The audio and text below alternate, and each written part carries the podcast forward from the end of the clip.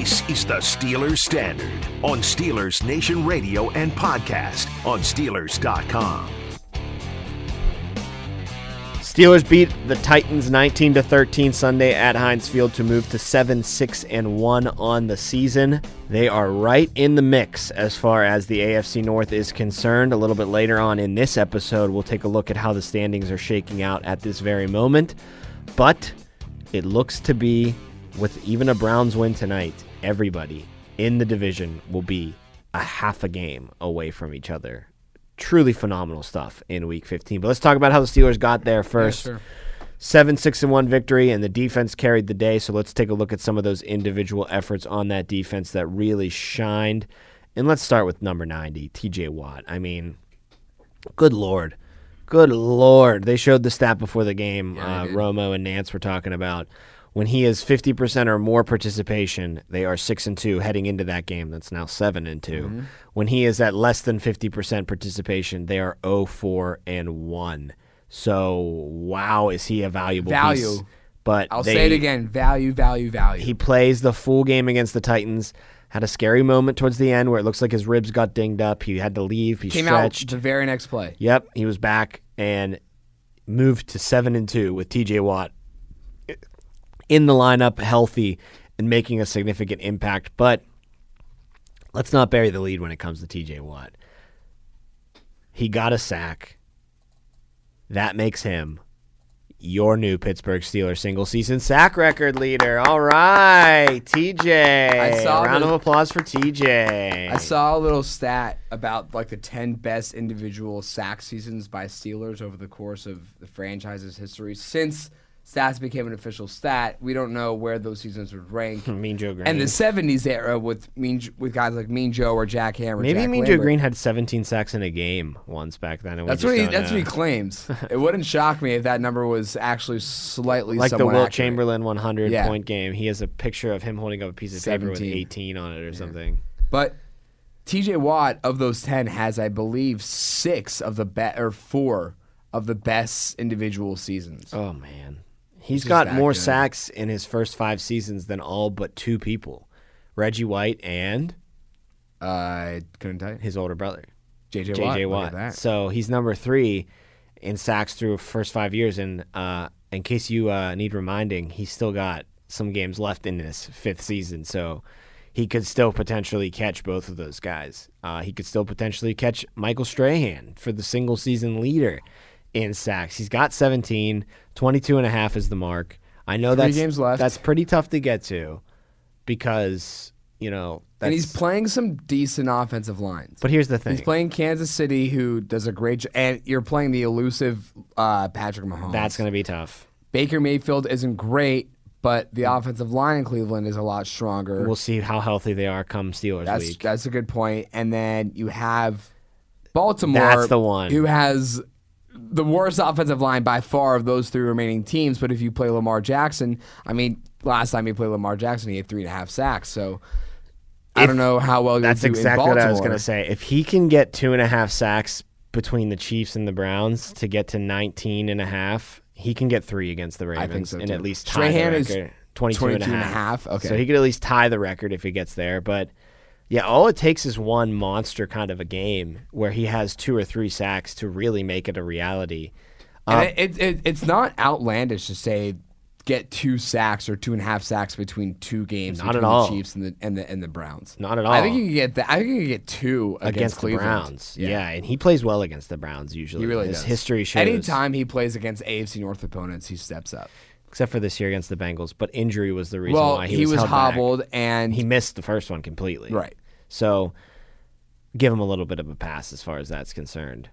The Steelers, it's nice to talk about, oh, he's going to get that sack record, and oh, that's all well and good, but it's more important for the Steelers to have TJ Watt healthy and to have him playing at close to 100% or at 100% and playing full 60 minutes of football games because I mean that stat just bears it all out. Mm-hmm. They're 7 and 2 when he does that and they're 0-4 and 1 when he doesn't. They are just a completely different kind of football mm-hmm. team with TJ Watt out there. And you know, one of those things that you kind of dig deeper into the stats is the two losses when he's seven and two came in a game he was banged up in against the Bengals and came in a game he was banged up in against the Packers. Yeah, he played all the the entirety of those games, so technically that's fifty percent or more participation from him. But it's but coming he wasn't off, at hundred It's percent. coming off injuries, and and I don't think it was ever on mo- a more clear display than that Packers game. Yeah, and I don't want to say that he was at 100% yesterday because I think he was still dealing with some nagging, maybe groin I think stuff. you saw as the game progressed, he he became more comfortable. and that rib started to hurt him towards the end of the game, of Yeah, course. But when you get a fully healthy TJ Watt, they're 7 and 0 this year.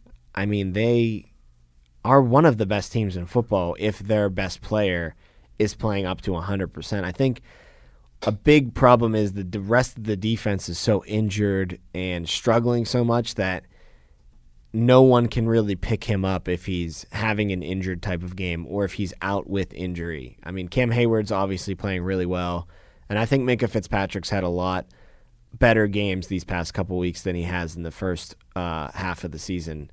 Obviously, people would argue that he was making his impact felt in coverage and he was affecting the game that way.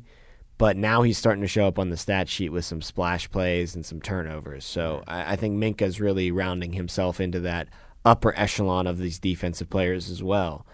But when it's not TJ Watt, you know, Cam Heyward's trying his best, but he's just a defensive lineman. He can't do, you know, all the impactful things that a TJ Watt or a Minkah can do. So they need to find some some support on the periphery and they need to find more depth on that defense because I think you're seeing when TJ's not all world status, they're vulnerable to be beat decently bad. and we see we've seen that. Yeah, especially we s- on the ground. Espe- I mean, you can't even talk about how bad this defense is against the run when TJ Watt's not out there.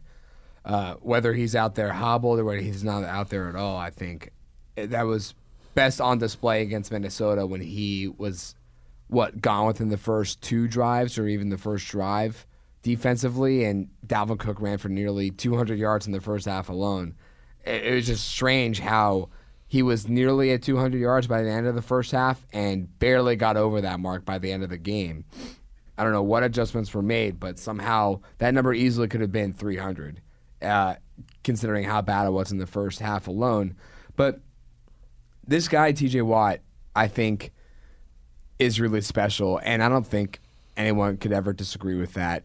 Even if somehow he goes down with a career-ending injury that hopefully will never ever happen, but the way he's improved year after year after year, and to have done so this year when the rest of the defense really has been struggling, and it's really just been him and Cam Heyward. And I, I'd say this: it's a three-man race. I mean, not really a race because I think TJ is by far the best player, but in terms of people stepping up and doing what they're expected, it's been TJ Watt, it's been Cam Heyward, it's been Joe Haden. I don't really I can't put Minkah in that category this year. You certainly can't put either or any other linebackers. You can't put any other defensive lineman in that category. Uh, but it's been those three guys who have been ta the, the, the, the standard of consistency and, and, and professionalism when they're on the field. Of course, Joe Haden has missed, what, the better part of a month, maybe even longer uh, with that foot injury. But when he's out there, he's making big plays. He's, he's being effective. But I think it's this season when he's had now the single season record for the franchise for most sacks. It's honestly even more impressive when you think who he's doing it alongside with. Guys like Chris Wormley up front. Uh, you have Tuzar Skipper. You have so many random names. Alex Highsmith. Alex. I mean, Alex Highsmith. No, we- but we he's going in, from but Bud Dupree really- for the past couple years. yeah, he has not been great these past. I mean, he started off the season very well, very nicely, and he's really kind of sputtered. He's the last struggling couple- with injuries. He's he's sputtered the last couple of weeks. Um, Isaiahh Loudermilk's been out there for a decent amount of supposed time. Supposed to be a redshirt season for him.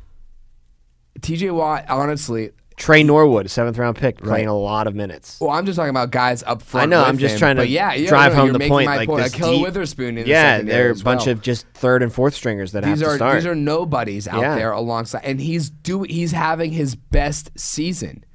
I I I think it's even more impressive when you when you consider the guys who he's playing next to. Before we move on, and we're going to move on to Joe Haden, there's a nice little segue you brought up there, but does he get the single season sack record in your heart of hearts? No, I don't think so. I think the I agree injuries with that, really. But I played a bet you he big gets part. the 20. So he- he only needs three. Three more to do that. Yeah, I think you could average one. per One a game? I agree. I think he gets the 20. And you know that is something that has been not held over his head, but it's something that JJ has been able to Get hold the 20 over. sacks. So like I I did it what three years in a row. Like Yeah, something absurd like you, that. You've never done it. Like get there at least, and I think you could do it again. I don't. I don't see this Health as the- permitting, yeah. I don't think this is the only season that TJ Watt gets the 20 sacks. well, the thing is, he's gotten better every year. His sack. his sack total has increased every, Every single year. year he's been in the league. So- now it's going to be tough once you get to 20, 20, or if you break the record. from there. Sure, but it wouldn't be outlandish to say TJ Watt, you can get to 20 sacks in Especially- in a 17 game season. especially if he stays healthy for a majority. Especially when you consider too that this It's- is most likely Ben Roethlisberger's last year. Uh, next year, they're not going to be fighting for the division win. They'll be fighting for a playoff spot. Hopefully, I mean, you don't know if if the Steelers are going to fall off this cliff after this year and only be a six win team, a five win team. But to that point, if if they are in the in the in the realm of eight wins, maybe nine wins, they're going to be fighting in that week 17 or in that week 18. He's going to be playing if he stays healthy a full season. So there won't be a game where he sits that he's forced to sit out so that sack total goes down a little bit. But if he's playing all these games, health being the biggest factor, he could easily get the 20 sacks on the year, year after year. We undersold the value of Joe Haden, and Really? we I, I think we did. It was a bad look by us. We think that Joe Haden is a great player. Um, maybe a little bit past his prime is fair to say, but we should have seen how big of a loss that was, not just in the coverage aspect of things, in the playmaking Mm-hmm. aspect of things. That's other than Minkah, that's the only other playmaker you've got in in, the that secondary. secondary. The Look rest, the the, rest are just guys. he he made on those two plays alone. The diving interception and then the wherewithal to wrap your arms around the receiver on that fourth down. Did they call that an interception or was it a fumble? Well, I don't think it matters because it never touched the ground. I think it was a fumble officially in a the, the, the player never went down.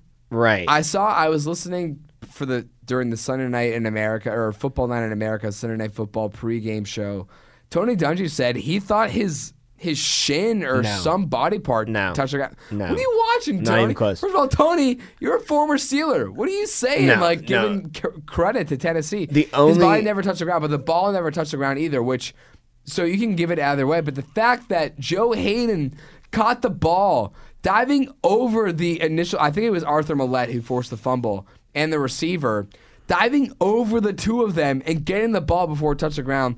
Troy Polamalu esque of an athletic effort. No, the only thing that I was questioning about that play was was that a catch? Did he make a football move? And once you saw it in slow motion, you were like, "Oh, he didn't need to make a football move because the ball never hit the ground." Mm-hmm. So it's either a fumble, it's either a catch and a fumble, or it's an interception. I think they ruled it a fumble. and that's the type of plays that you were missing out of Joe Haden not being in that secondary. And we we talked about how the Pittsburgh secondary isn't great by any stretch of the imagination, but when it's healthy, it's at least serviceable. When Joe Haden's out there as your number one, and Sutton can do his thing as a two, and now Witherspoon, who has stepped up immensely at the end of this season and has earned himself probably the right to be that number three guy. Um, at least in coverage, Maulet has been really rounding into shape as far as that slot guy is concerned. But those four guys right there as your defensive backs or as your cornerbacks, that's a really solid, workable unit. You take Joe Haden out of the equation, though, all of a sudden, and it's chaos. It's absolute chaos back there. So, although Joe Haden isn't, you know, playing at an all pro level, although Joe Haden doesn't come back and it's like, oh, Jalen Ramsey's back in the secondary for the Steelers, but he does bring some stability, some veteran presence, and he lets them not have to stretch their depth so thin when he's out there playing uh, healthy in a football game. So hopefully Haden can stay healthy for the rest of the season here. Uh, absolutely cannot do without him in the game you're about to have on Sunday in Arrowhead Stadium. You need your best members of your secondary out there at 100% to stop the passing attack that you're about to be witness to. So, Joe Haden, one of the more valuable pieces to this team, to this defense, and we didn't really see that value like we should have beforehand, but we absolutely do now need him to stay healthy for the next three games. I, I think it's fair to say we took Joe Haden for granted. And I think we were a little too fast to write him off a little bit. Maybe thinking, oh, you know, he's older, these injuries, maybe this is the last, you know, leg of his career here because that injury, you know, it'll linger forever and he'll lose another step and maybe free agency won't be as lucrative as he thought it was going to be. But no, we're wrong. He came back and had such a. Uh, he had maybe his best game of the season against the Titans, uh, at least with the impact plays. Yeah, I think made. so. I don't think that's. I mean, it's hard to remember how long the Steelers have been without Joe Haden. Tedy Bruschi called it the tackle of the year. That he had to save the first down and turn when the ball you think over. back on this game, if the Steelers make the playoffs, Tackle you could look at it as the play the tackle that sent you to the playoffs. Yeah, because if you lose that game to the Titans, It's over. Because you don't expect to beat the Chiefs, and you No. needed you needed to win three out of the next four. So, the tackle that saved the Steelers season, eh, it's potentially eh, if there. the Steelers make it to the playoffs, I think it's fair to call it. Now we don't know what's going to unfold against Cleveland, against Baltimore. Some wild endings could happen there as well, very easily. But it's very possible that could be the tackle that saved the Steelers season. And how appropriate would it be for it to be at the hands of Joe Haden, the guy who I think a lot, not just the two of us, a lot of people in the city took for granted because there was a lot of hope. There was a lot of optimism for the guys behind him. Uh, at the time when he went down, Tre Norwood was making was coming off like a two game, three game streak where he was making plays. Yes. Uh, great in coverage. Ahkello Witherspoon wasn't even on the team. I think he was brought in because of the Joe Haden foot he was. They traded with Seattle earlier in the year. Right. So you bring in a guy like Ahkello Witherspoon, it, it, and no one thought, okay, wow, here's the move to really keep things intact. No, it was just this is what you're left with. You lost Joe Haden, that you have to go out and make that move. And I think we were very overly optimistic for the success of this secondary without Joe Haden. Now, granted, it's been the rush defense, not the pass defense, that's been the black mark on the defense overall. But still, you you see the difference it makes when you have Joe Haden out there versus not. I think Julio Jones was held without a catch yesterday. He left early too. He got hurt and couldn't come back into the game. Julio Jones is not Julio Jones anymore. That But guy- still, he to should hold Julio Jones without a catch, he should retire. That broke his. If that he had no catches, I think it broke that it broke record. 134 straight games with a catch. Then, if I- that you is want the me to look case, it up double check quick? that real quick. But yeah, Julio Jones is just not who Julio Jones once was. Um, I get that he wanted out of Atlanta, try a fresh start. He got that in Tennessee. Zero catches. There you go. That's it, right? That should be the mark where you look in the mirror and say, "I think I should hang him up after this season." I don't know if hang him up, but I'm hang- just I'd not. I'm up. not Julio Jones. I'd hang him up. What are you waiting for? You, you- you- hang him up and start that five year clock because you're getting in in the first ballot, right? I don't think there's any doubt about that. Yeah, First ballot Hall of Famer. yeah, I think so. I mean, the catches he made when he was actually good, when he was great for that I matter. think he has a couple 300 yard receivers. I think he is games. one, but still, to have one is something Antonio Brown never did. No, hi- him and AB were the the best two receivers for a decade in the NFL. So he he's going to get in no matter what. Um, but yeah, he's just a shell of himself. 134 straight games with a catch broken by your Pittsburgh Steelers yesterday at Heinz Field. Uh, we've been talking badly about these guys for a while now, so it's only fair you give them credit when it's due. The inside linebackers played a lot better in this game against the Titans. Joe Schobert heads up play on that interception and run back to help put the Steelers in position to get another one of their field goals. And Devin Bush, you didn't notice him too too much, No, but that's think- actually that a good, thing. It is a good thing. Uh, you did notice him on a couple PBUs that he had, so he was playing well in a coverage. dropped interception that had he converted would have stopped that Ryan Tannehill touchdown. Man, would that really have been such a nice cherry on top for him to And just such a confidence booster yes, as well. but all things considered, I think he probably had one of his better games of the season. Schobert as well with that impact play. So inside linebackers playing a decent performance against the Tennessee. Yeah, I mean, you got to give credit to uh, was it um, it wasn't Loudermilk. It was um, Taco Charlton. it was Taco Charlton who had the the the the pass uh, batted down or pass batted up. I guess is the right way to say it. But he got the hand on the ball initially for Joe Schobert to catch that. But can you imagine the criticisms of Joe Schobert if he drops that interception? Oh, especially with how easy it was. It was just floating Right. in the air for him. But I mean, let's not let's not. I, I I'll I'll give Devin Bush credit. He did have one of his better games, but that interception should have been made. Now, It was right in his hands. we've been talking a lot defensively because they deserve more of the credit in this game. Wh- Who on offense do you really tip your cap to? Um, maybe Ben Roethlisberger for not turning the ball over, although he had some pretty shaky moments in that game, especially in the first half. Um, maybe uh, Najee Harris for just staying committed, even though he only had like 18 yards rushing and eight more yards through the air. Like there was no individual performance that you could point to and say, "Wow, that was just a, a purely dominant game." In fact, the only person that I would kind of lean that credit towards is Chris Boswell. He scored Yeah. the most points for I mean, the but Steelers that's special offense. teams. You really can't. But I mean, there was no real like, No. "Wow, that guy And had you know a, that guy had a performance today." And we had said all week this is Diontae Johnson. Can't even say it was the line because Ben was in trouble all game. Ben was getting sacked, and Najee Harris couldn't get back to the line of scrimmage. You know what frustrated me out of Diontae Johnson? This came early on. He had he had room. He had an opening to get a first down, and he did one of those Diontae Johnson like things where he said, "I'm going to try to extend this play to see if I can get more yards," and he went horizontal rather than vertical. If he just twists his body and runs straight, he gets a first down. But he tried to juke out three more guys, and he just went horizontal and gained no yards after he made the catch. Chase Claypool had a couple nice end arounds, but he missed the combat catch early in the game. Very early, yeah. Perfect pass from Ben. Dropped. He had a drop later on as well. Hit him right in the face. It was what a was that on third down? It was I a believe screen pass yeah, set up for him. on third down. abysmal. Uh, but yeah, he had a couple of nice end arounds, gained some gains on the ground. Diontae had a big 16 yard catch at the very beginning of the game for a first down. Mm, relatively quiet, though, for him. He had five targets in that game. Again, there was no one on the offense that really, you know, jumped off the page and had a really good game because, I mean, they only had 160 something total yards. Like, Yeah, I mean, there was no room for someone. Other than the touchdown drive in the first half, you had a four play drive for 18 yards, a three play drive for four yards, a three play drive for negative four yards, a four play drive for 17 yards, a five play drive for 18 yards that came as the that resulted in a field goal, but, But only came so because the Titans had fumbled uh, on their own. um, I don't even know where the ball on their own 28 yard line. So no no movement whatsoever. Uh, the missed field goal at the end of half. Three the second half. Three plays, one yard. The touchdown drive I mentioned was the one exception. Field goal drive, seven plays, 30 yards. Field goal drive, four plays, four yards. Field goal drive, four plays, five yards, and then the end of the game. it's a miracle they scored 19 points.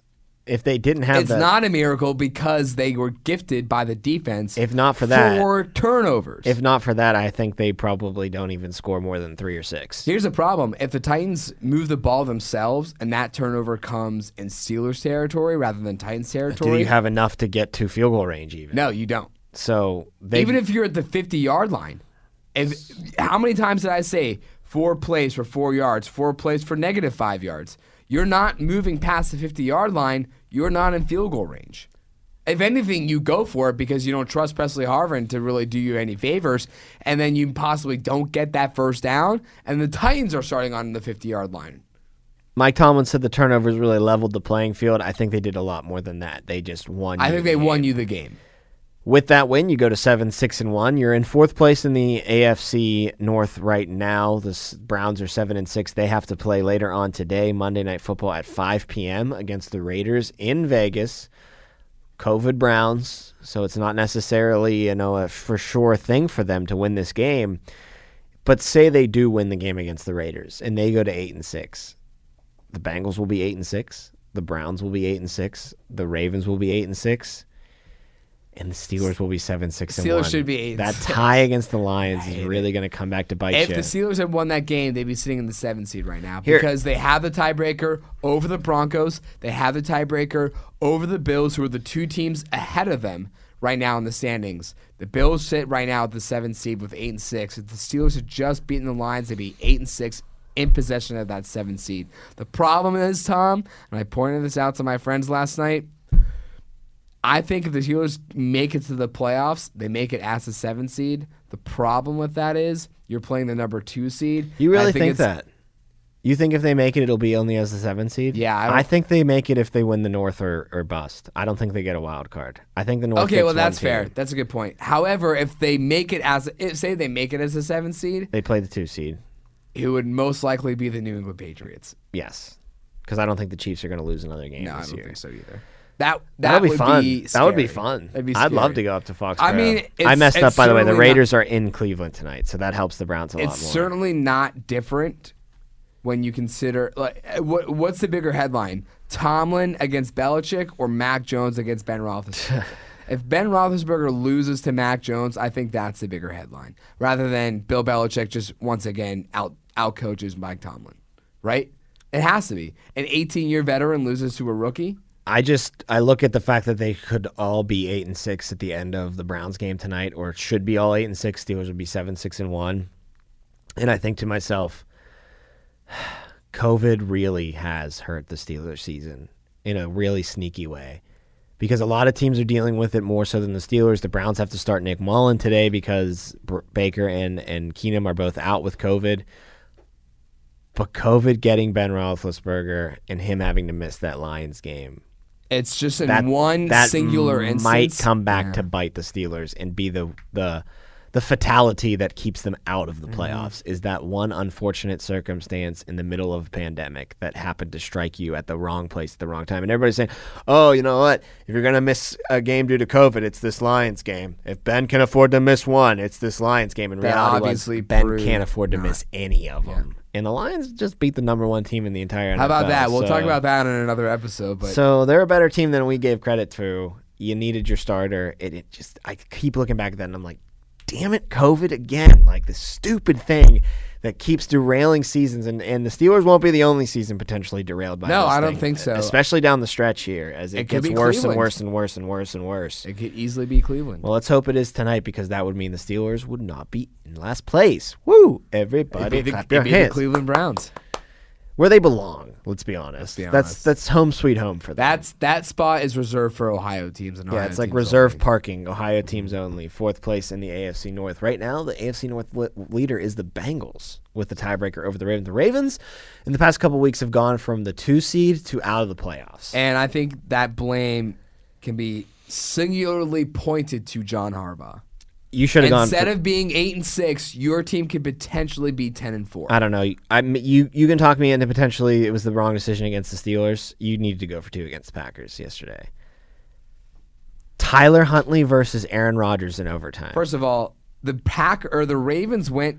Should we reserve this for the next episode? no, I want to talk about it now with you Okay, because I want to know why you think The you shouldn't have Packers- gone for two. The the Ravens went for it on fourth down on their own 30 yard line with 12 minutes left, and they didn't get it. Uh-huh. Right.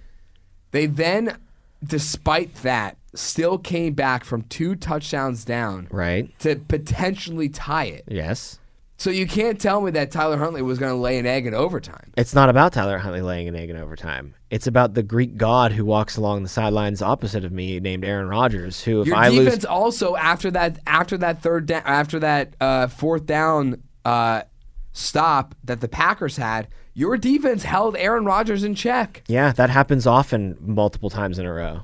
You usually have a lot of success getting off the field three two times in a times, row three times in a row. No, of course not. It's Aaron Rodgers. If you are going to kick the field goal, you're essentially saying, "Well, if I lose the coin toss, I'm done.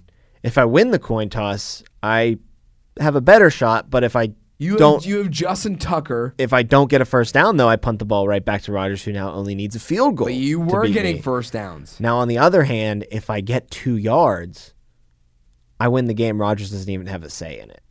That was the right decision to make, especially with how bad his secondary is right now, and you're playing with a backup quarterback. That was the right decision to make, All and they had all the momentum on their side. We now, can agree to disagree. now against the Steelers, you know, it's not. I love Ben, but it's not exactly like he's in Aaron Rodgers form right now. I maybe would have been a little bit more confident that you kick the field goal there, go to overtime, try to beat the Steelers in overtime. I think you're more I think you're more matched up mano a mano in that kind of a scenario. We can agree to disagree then. All right, you give the ball to Rodgers and you see how much that works out for uh, you. I'll try to win it right here right At now. least, at least you have the tie. At le- I mean, first of all, you want to talk about oh, you don't trust Tyler. I didn't trust Tyler Huntley on that play. He completely threw the ball behind Mark Andrews, It's a bad play call. There was only one option for him. He rolled out to the right and it was all Andrews. and he completely he threw the ball behind him. Yeah, because he's The two bad. defenders had a better read on that ball than Mark Andrews did. right, so let's trust the bad quarterback in overtime since we couldn't even trust him to get two yards. I'd rather trust him just to get normal yardage to set up Justin Tucker, who can Than get high stake yardage sit. down in the red zone. Yeah. Okay. That's Jacob Recht. I'm Tom Opperman. As always, we appreciate you guys giving us a listen here on the Steelers Standard. We'll uh, keep kicking around Week 15 action in a later episode, so make sure you keep an ear out for that. Thanks as always for giving us a listen, and we'll talk to you guys next time.